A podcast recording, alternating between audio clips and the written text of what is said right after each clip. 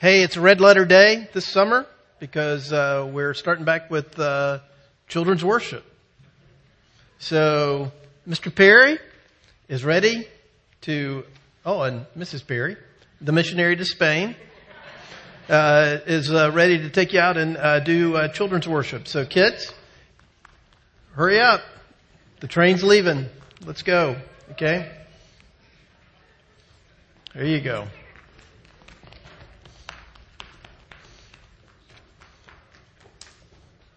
Who said you can't run in church? Not me. Okay. So we're uh, starting today a, a, new series that we're going to be in until Advent on the parables of Jesus, and so um, which is uh, such a, a, an interesting thing in many ways because uh, uh we we're very familiar with what Jesus said. Eh, I mean, you you you could go almost anywhere. Uh, uh, in America, and somebody will know something about, say, the prodigal son, or something like that, right? They're very familiar, right? Which makes them uh, uh, really, uh, really uh, dangerous uh, uh, things because if it's familiar to us, it loses its oomph. Usually, right? Usually, it, it loses its impact on us. So, Scott, go ahead and put some notes up there before before I read the text. A couple of things um, I want to say about this parable in particular, and that is this parable is frankly, uh, it may not be your favorite parable, the parable of the sower, but it's the most important. And the reason why it's the most important is it is a descriptor to us of the work of God in the world.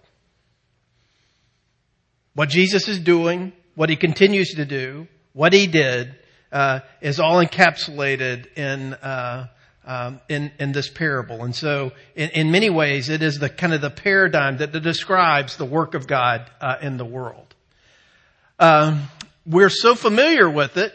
Uh, and the imagery that we find it hard to believe that the disciples and the crowd had a hard time understanding it. Uh, because we all know, you know, any, uh, every, all of us know, you know, what seeds stand for and what the soil stands for. I mean, we even out there in our recruiting poster for children's ministry, we, we have the word plant a seed, right? So we, we're very familiar with that kind of imagery, right? And so we read that when we see that the crowd and the disciples were like, what, what was going on? Uh, that, that's a little hard for us to understand because frankly, in the context here, it comes out of nowhere and would have certainly seemed mysterious. It would be like this. If I got up here this morning and said, a guy went out to cut his grass. He got his lawnmower out of the shed, brought it out, checked the gas, cranked it, and he cut the grass. Some of the grass was tall. Some of the grass was not so tall. Some places it was just dirt and there was no grass.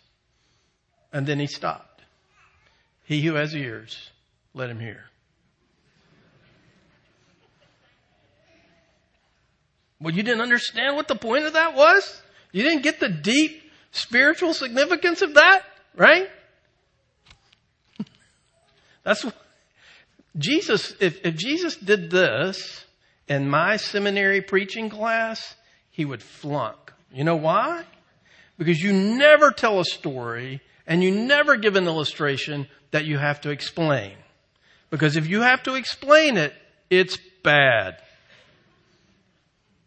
He had to explain it. So Jesus would have flunked preaching 101 at Reformed Theological Seminary, right?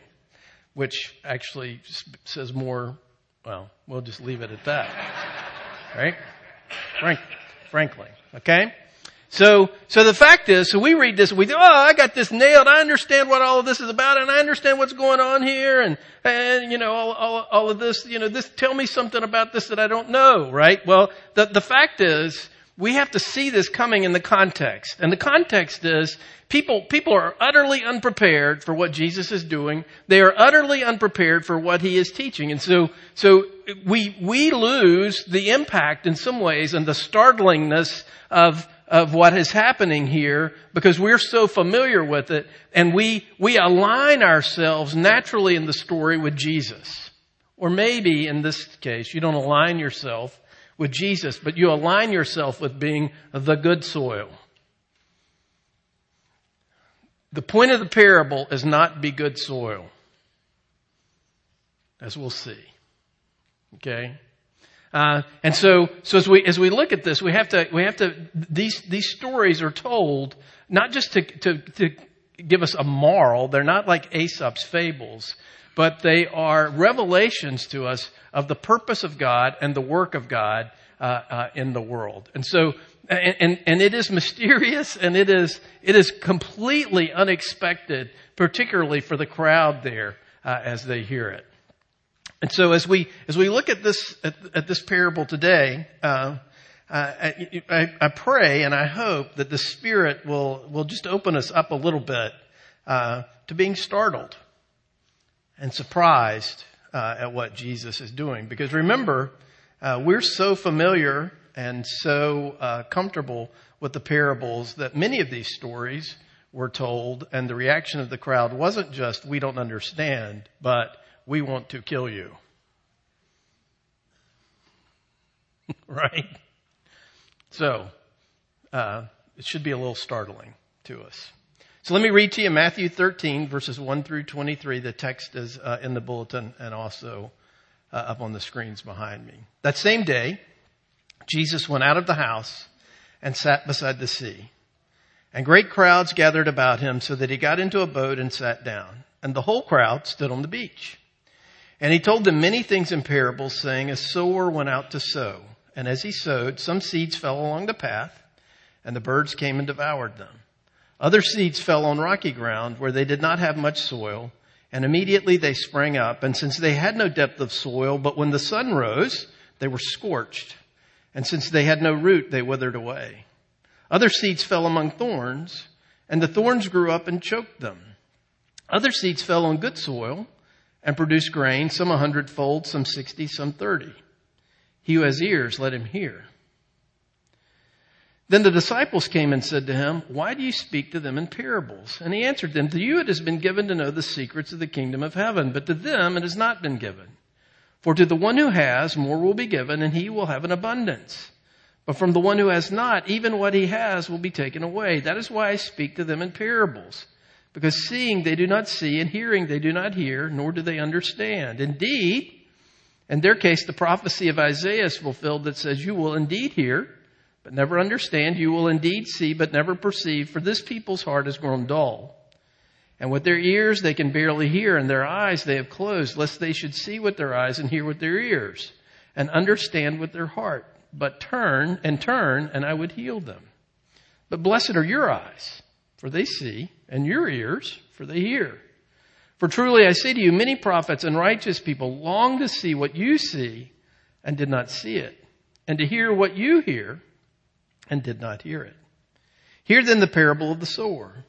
When anyone hears the word of the kingdom and does not understand it, the evil one comes and snatches away what has been sown in his heart. This is what was sown along the path. As for what was sown on rocky ground, this is the one who hears the word and immediately receives it with joy, yet he has no root in himself, but endures for a while, and when tribulation or persecution arises on account of the word, immediately he falls away. As for what was sown among thorns, this is the one who hears the word, but the cares of the world and the deceitfulness of riches choke the word, and it proves unfruitful. As for what was sown on good soil, this is the one who hears the word and understands it. He indeed bears fruit and yields, in one case a hundredfold, in another sixty, and in another thirty.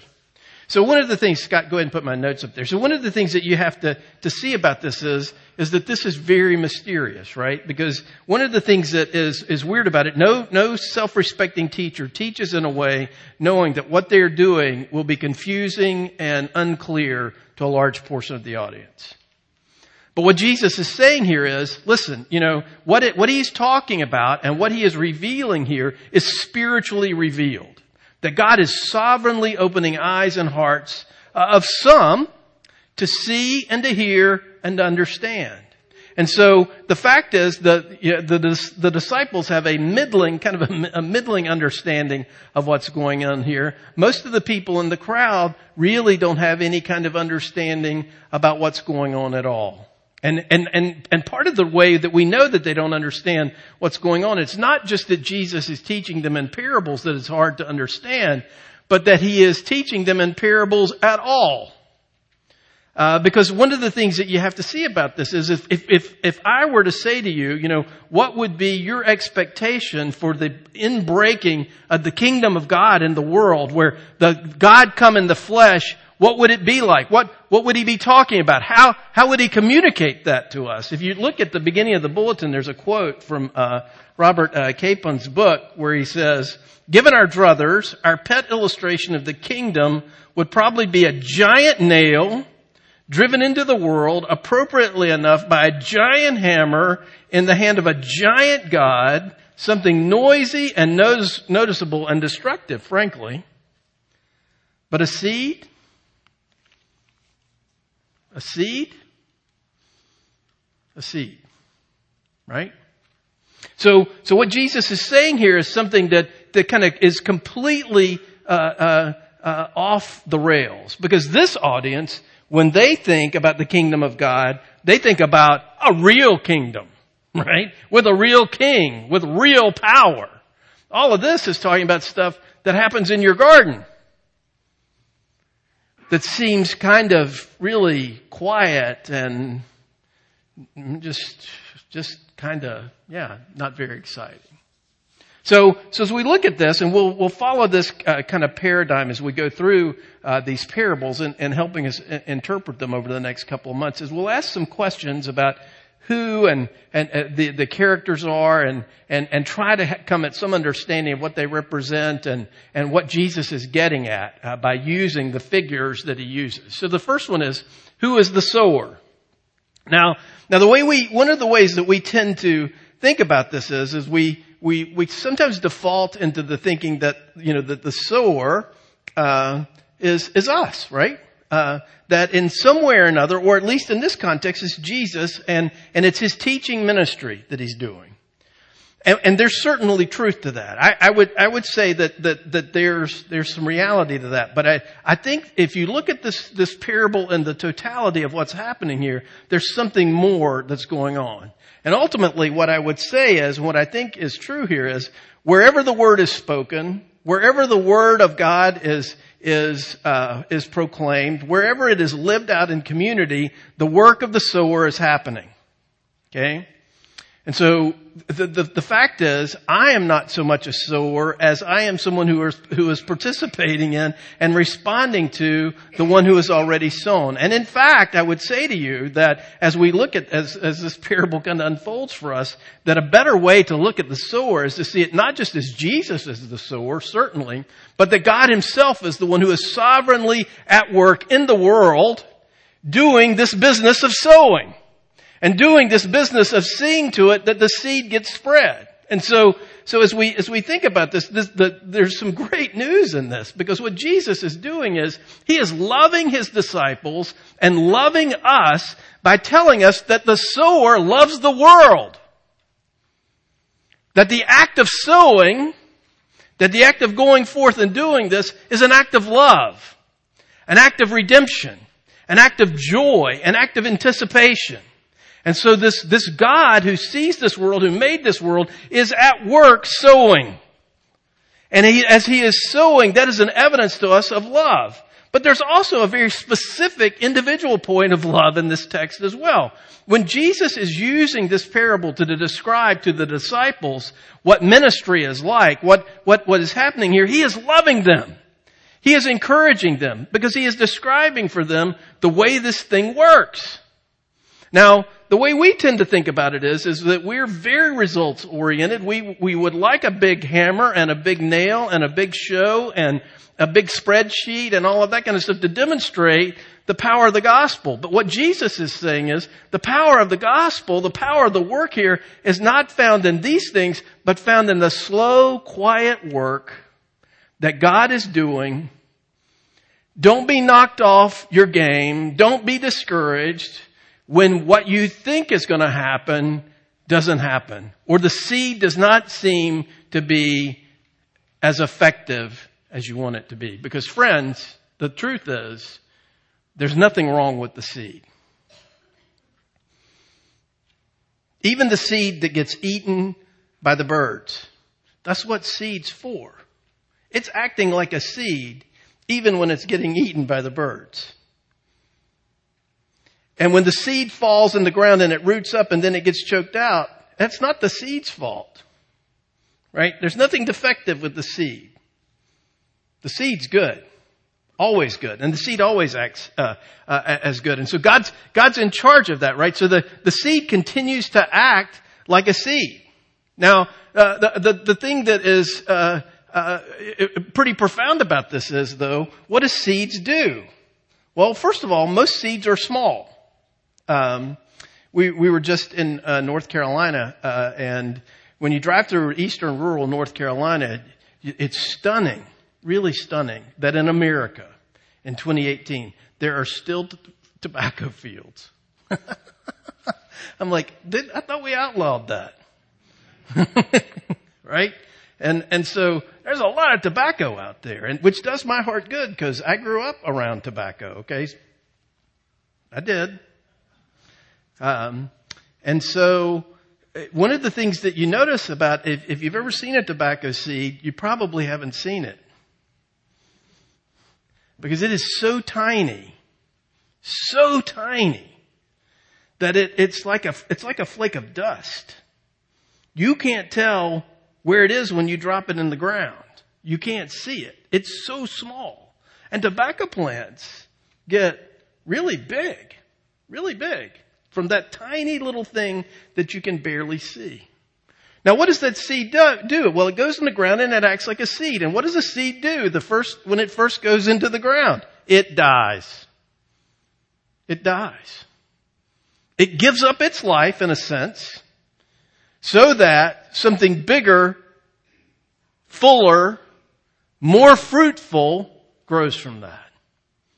So this, there's, there's a, lot of, the, I, I, I want you to, this might be confusing, and you know what? Since we're, since we are following the lead confuser, Jesus Christ, I'm willing to confuse you with this a little bit this morning because the, the fact is, I think you can make a good case that the seed is the gospel, the good news that Jesus Christ has come into the world and atoned for sins and risen again. But I also think you can equally make a case that the seed is Jesus. Didn't Jesus say of himself that a grain of wheat must fall into the ground and die to produce fruit? Right?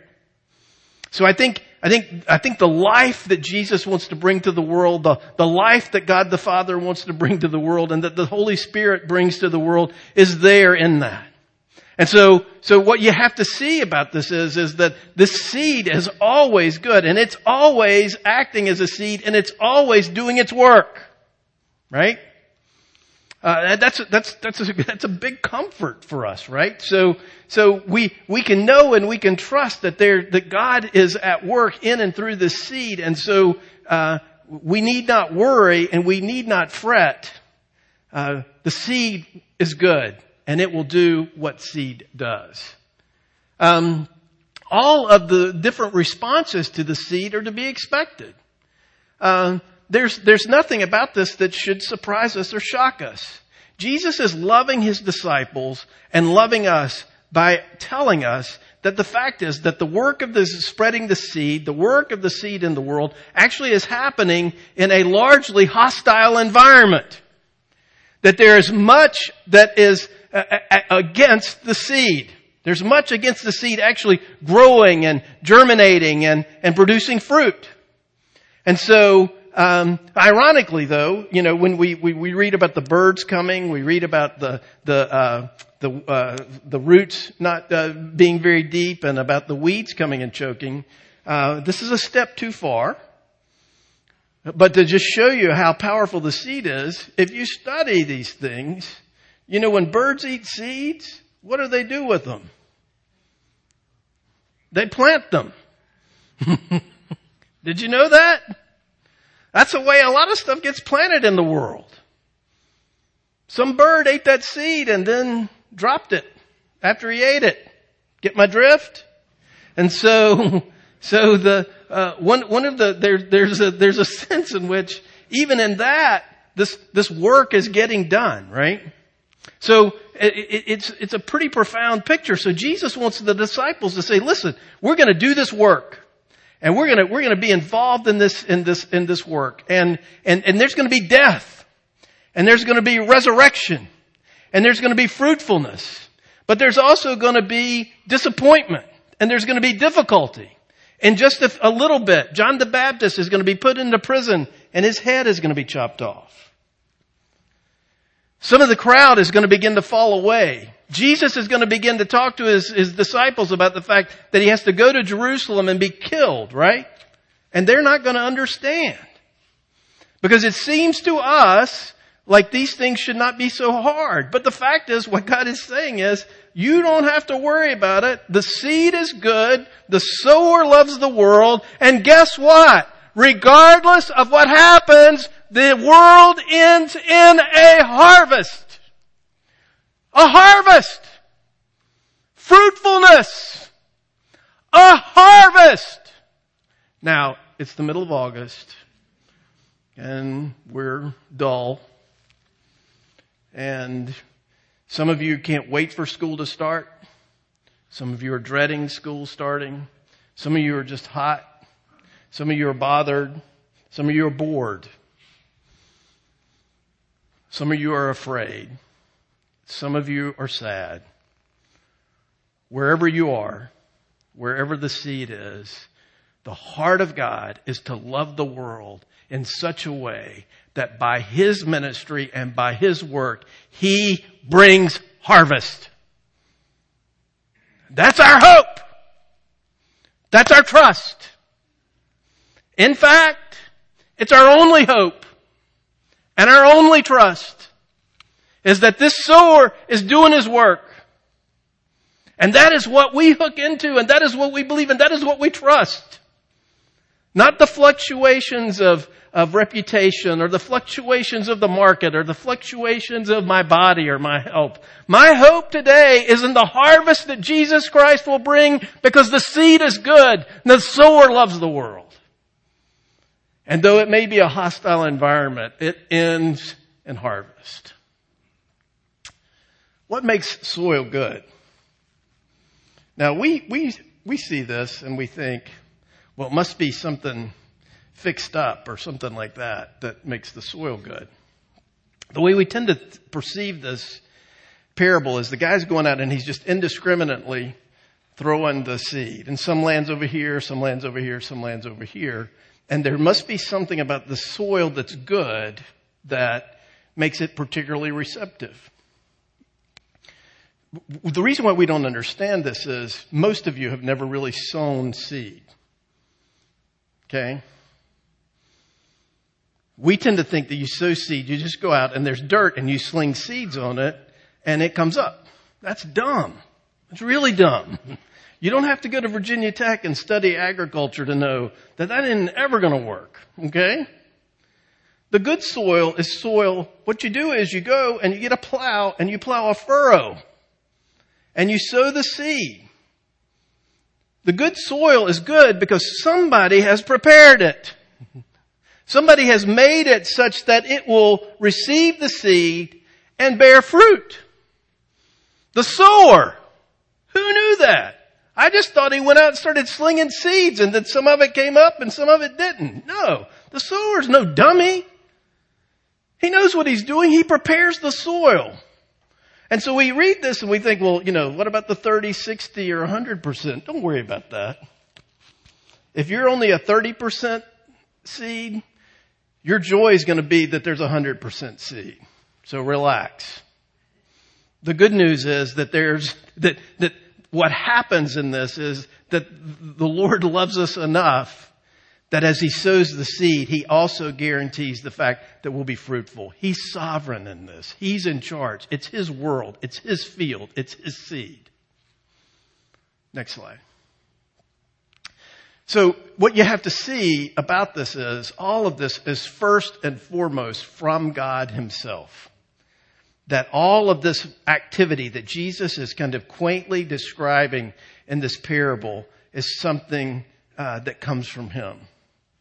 Because you see, one of the things, and, and, and, it takes, it takes the work of God in me to believe that. Because the truth is, most of what happens in this work of the seed happens underground. That I don't even see it. That I am not aware of it, right? And that you place the seed in the ground and you cover it up and you then, you know, what happens? I would, I, I, um, Sometimes I think hydroponic gardening would be better because it's just in the water. You can see everything that's going on, right? You don't, you don't put it in the dirt. I like to see. Uh, we were, while we were at the beach, um, I had the time to think a little bit about, um, you know, our 25th anniversary is coming up. I don't usually have time to think, and so vacation's good to actually think. And I was reflecting back on one of the big reasons, big reasons, and this is legit. This is what I was thinking. One of the big reasons why uh, I felt like we could take the risk to plant the church is because the corporation, Motorola, was going to move its headquarters to West Creek in 1994. 3,500 jobs. So I thought, I made a joke with several of you. We should call it the Motorola Presbyterian Church. So when they get here, they know that we're ready for them, right? And I thought, you know, if we can just get 1% of those families to come here, we can have a viable church. All of those of you who work for Motorola at West Creek, raise your hands. right? you know, if somebody said they're never coming, I, and I can't for, remember why they didn't come. I, I, think it was in the paper. It said to frustrate a church planter in the West End, but um, they were just tricking him. But uh, yeah, look at that, hidden, unseen, unexpected, powerful, fruitful.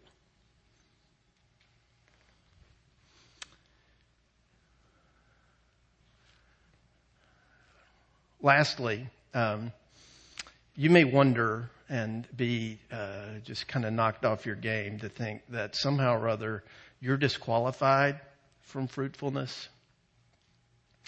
That because you're sick or old, young and inexperienced, um, new, you're a big sinner, whatever your particular bent is, that somehow or other uh, fruitfulness and an ultimate harvest of righteousness and the glory of God is beyond your reach. And I'm here to tell you, it is. It is. But Jesus said, without me, you can do nothing. But connected to me, you will bear fruit. You will bear fruit. And one of the ways that fruit is born, uh, and, and one of the ways we see it illustrated in this context is the fruit is born simply by receiving the seed. Simply taking what is given. The life, death, and resurrection of Jesus Christ, His work for us in the hope of His coming glory just receiving that. And in receiving that, we can trust the sower to see to it that we bear fruit. And the day will come when there will be a harvest. Let's use these words of institution, the Lord's Supper, uh, as they're printed in the bulletin and also uh, up on the screens behind me. Therefore, we proclaim the mystery of the faith.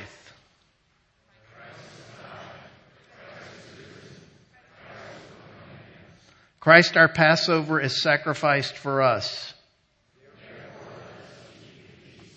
The gifts of God for the people of God. Uh, let's confess our sins uh, by using this prayer of confession. Jesus Christ, our Lord and Savior, forgive us. Instead of being separated from the world, we coddle our secret sins and seek fruit from them.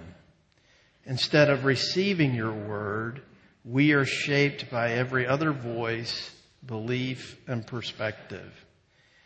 Instead of eagerly taking up our cross to follow you and your mission to the world, we choose sheltered and self-focused and self-serving lives. Lord Jesus, Word of the Father, have mercy on us. Our only hope is in your finished work. You lived the life we should have lived. You died the death we should have died in our place as our substitute to make atonement for our sins. Amen.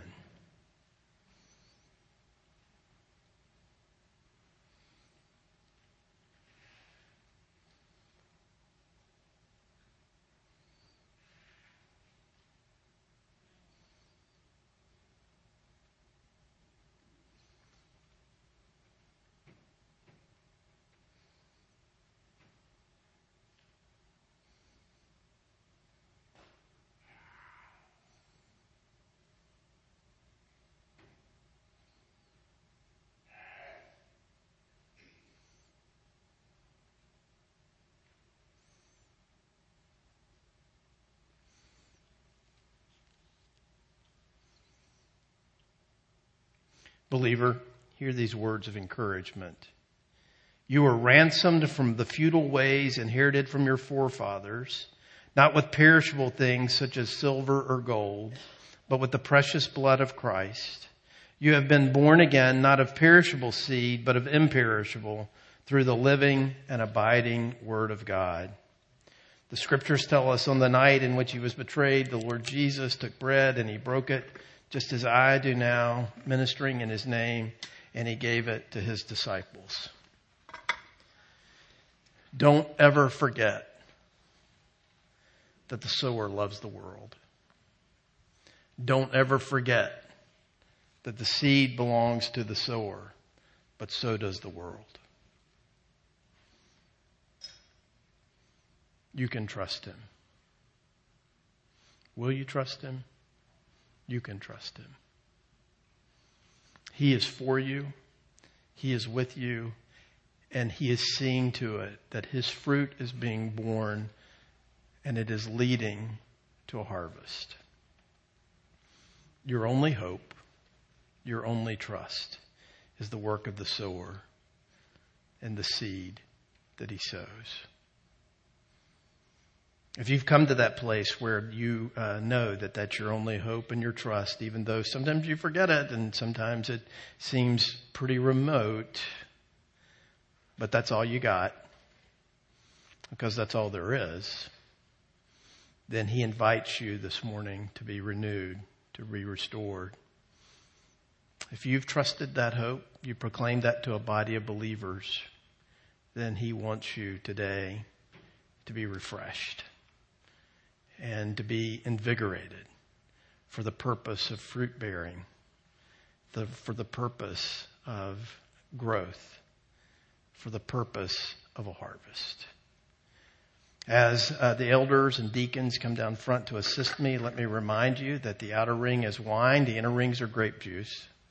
Uh, all the bread uh, is bread